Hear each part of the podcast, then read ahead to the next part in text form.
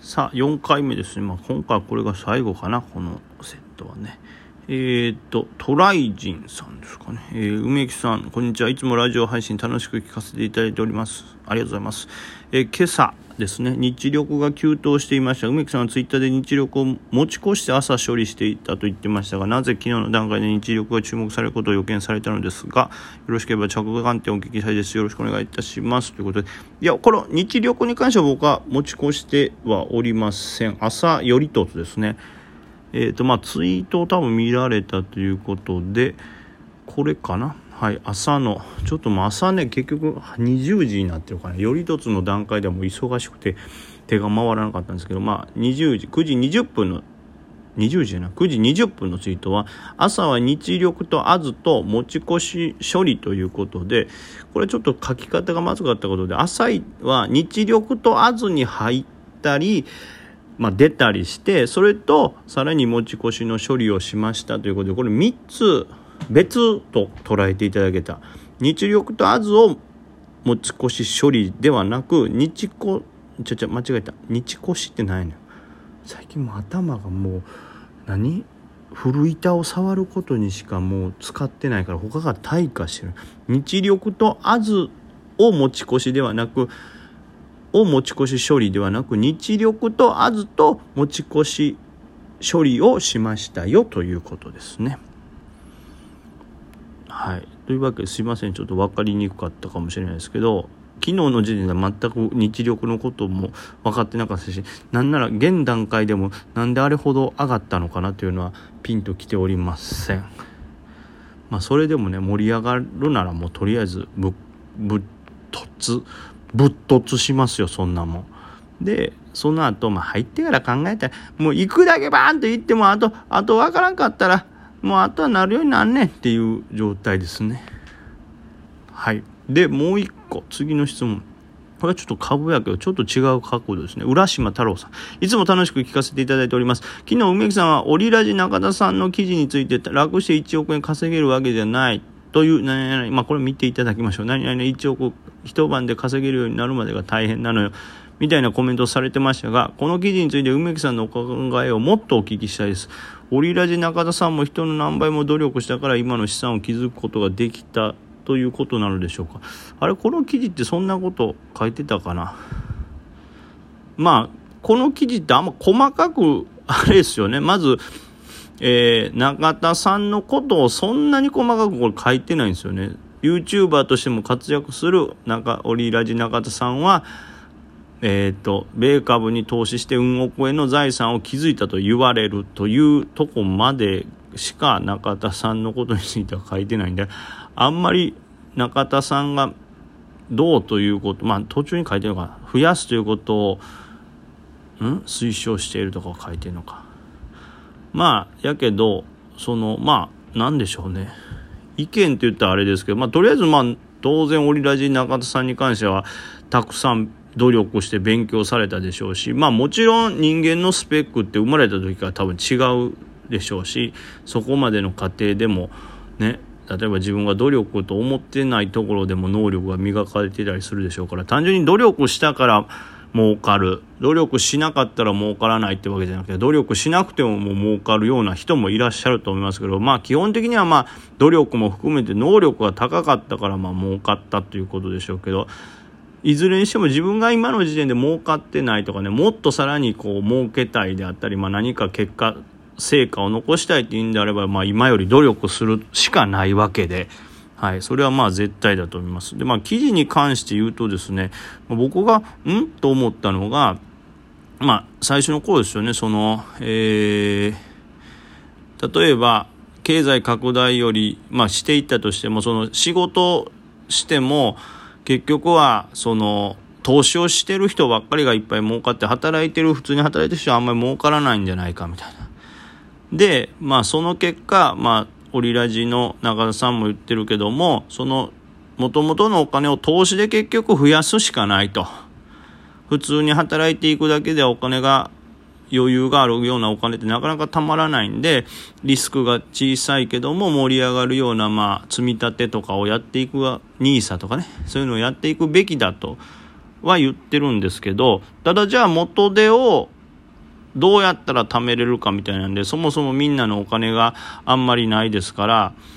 元手となる種銭が、あの、重要と言ってるわけです。まあそこまでは僕も、はい、納得はできる。まあ、ある程度ね、元手がいるのは当然ですし、その、なんていうんですかね、資産が重要ということで、ただこの記事に関しては、えー、投資するにしても元手となる種銭が例えば50万や100万円を運用して2倍になったところでさほど贅沢ができないと。じゃあ、個人投資家はいくらぐらい金融資産を保有しているのかというと、平均では1436万円。少なくともこれぐらいは欲しいところだってあるんですけど、ここがあんまり僕は納得いかないんですよね。まあ、まあそもそも僕は35万円からやってるんで、この元々の50万から100万っていうわけでもないですし、で、もっと少ない額からもできますし、まあ、それこそあの信用取引とかっていうのをねうまく使えば、はい、もっと100万円でも結果的には2倍以上になったりもしますしでまあ僕も何回もこのラジオで言ってますけど信用取引も正しく使えばそれが必ずリスクが高いというわけでもないんでもちろんそのざっくりと言って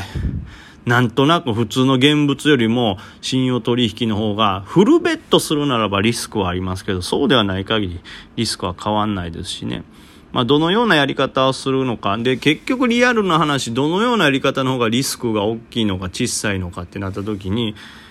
例えば、この記事で言ってるような積立 NISA っていうことに関して言うと、ほとんど運用の方法っていうのを、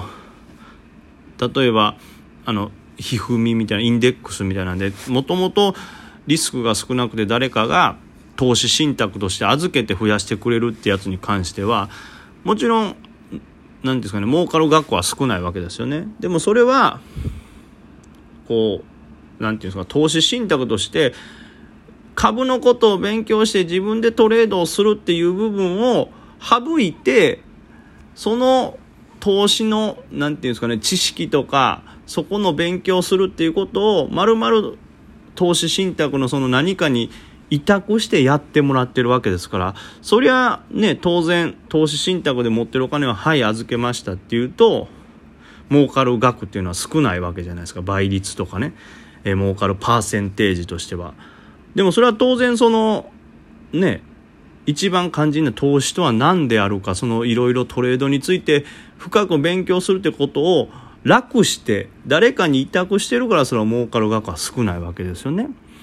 だから逆にそこの部分をしっかり自分で勉強して、まあ、個人投資家の人なんかそれはそうですけど、投資信託より自分でやった方が儲かるんちゃうと。まあ、その分知らなかったらいっぱい負けてしまうわけですから必死に勉強すると。まあ、その誰かに委託をして勉強の部分をサボってしまう、やらないからこそ、まあ、例えばリスクはないけども儲け額は小さいわけで、ちゃんとそこを勉強して自分個人でトレードをするようになればまあ僕でさえも例えば35万という少額からいっぱい増やせたりするわけですね。それはもう必ず必ずしもというか、ね、努力が成功するわけではないですけど少なくともこの預けて投資信託という形で、えー、自分で努力する部分を減らしてる人と個人投資家として、まあ、ある程度リスクはそれはね増えることもありますけどそのリスクを増やさないようにするためも含めてめちゃくちゃ勉強してる人ではそれは差がつくのは当然というか勉強努力の量が違うんだからそれは結果は違うよねということなんですよね。そうなった時にじゃあ別に35万からでも努力をちゃんとしたら増やせますしで例えばね、それは投資信託みたいなことをするから例えば100万円が倍になったぐらいですんであんまり贅沢できへんってなりますけどそれは当然努力の量手法が違うからしょうがないということでそこがあんまり納得いかないんですよこれ。必ずしも大金を持って投資信託をしないと、えー、そもそも投資なんかできないですよねって言ってるのがちょっと僕としては感覚が違うなというところでまあちゃんと努力さえすれば少ないお金の額からでも儲けをたくさん得られますし、まあ、その分そうやってちょっとでも今の状況を変えたくて良い状況にたくさん稼げるようになりたいっていうのはやっぱ努力は省けないだろうなという感じですね。はい。で、まあこれで言うと、本当に1日8時間で日当1万稼いだとして、で、1000万貯めるには、まあ、30歳からだと20年かかるから投資ようやく個人投資家の仲間入りが果たせるのは50歳からなんて言ってますけどいやそもそもなんで逆に50歳まで一切投資もしないねんっていうね。別に逆を言えば30万から毎年投資して少しでもね増やしていきつつ1000万を目指したら1000万貯まるまでも早いですしでも何回も言いますけどそのね自分でもっと努力をすればもっと早く貯まる方法がありますからこれ非常にこう効率が悪くてなぜか1000万まず絶対貯めないとこれは始めることもできませんよねみたいな感じの言い方になっているのが僕はあんまり納得いかないと。でその後なんかね種銭その程度の種銭ではプライベートバンクは相手にしてくれへんみたいな。クレディ・スイスの口座開設には5億円が必要だし、えー、モルガン・スタンレーも最低1億円のラインが必要だと。でそういうところに開設できたら株などの美味しい儲け話を振ってくれるというけどこんな聞いたことないけどねあんまり。まあ僕の知らないもっとねハイレベルの世界ではそんなのがあるのかもしれないですけど少なくともまあそんななんていうんですかいわゆる10億円とか5億円みたいなことがなかったとしても、うん、庶民投資家なら庶民投資家でそこから始める手段はいっぱいありますから、なんかね、もう始める前から無理や。こんなのは、あの、危ない、みたいな。危ないというよりそもそも無理ゲーなんや。投資家の人はもう金持ちは金持ちしか集まらへん。金が稼げないように、なってるみたいな言い方をしますからなんかそれがあんまり納得いかないと、まあ、これは言いたいことがね結構いっぱいあるんでねちょっともうちょっとこれ喋ってしまうかもしれないですね。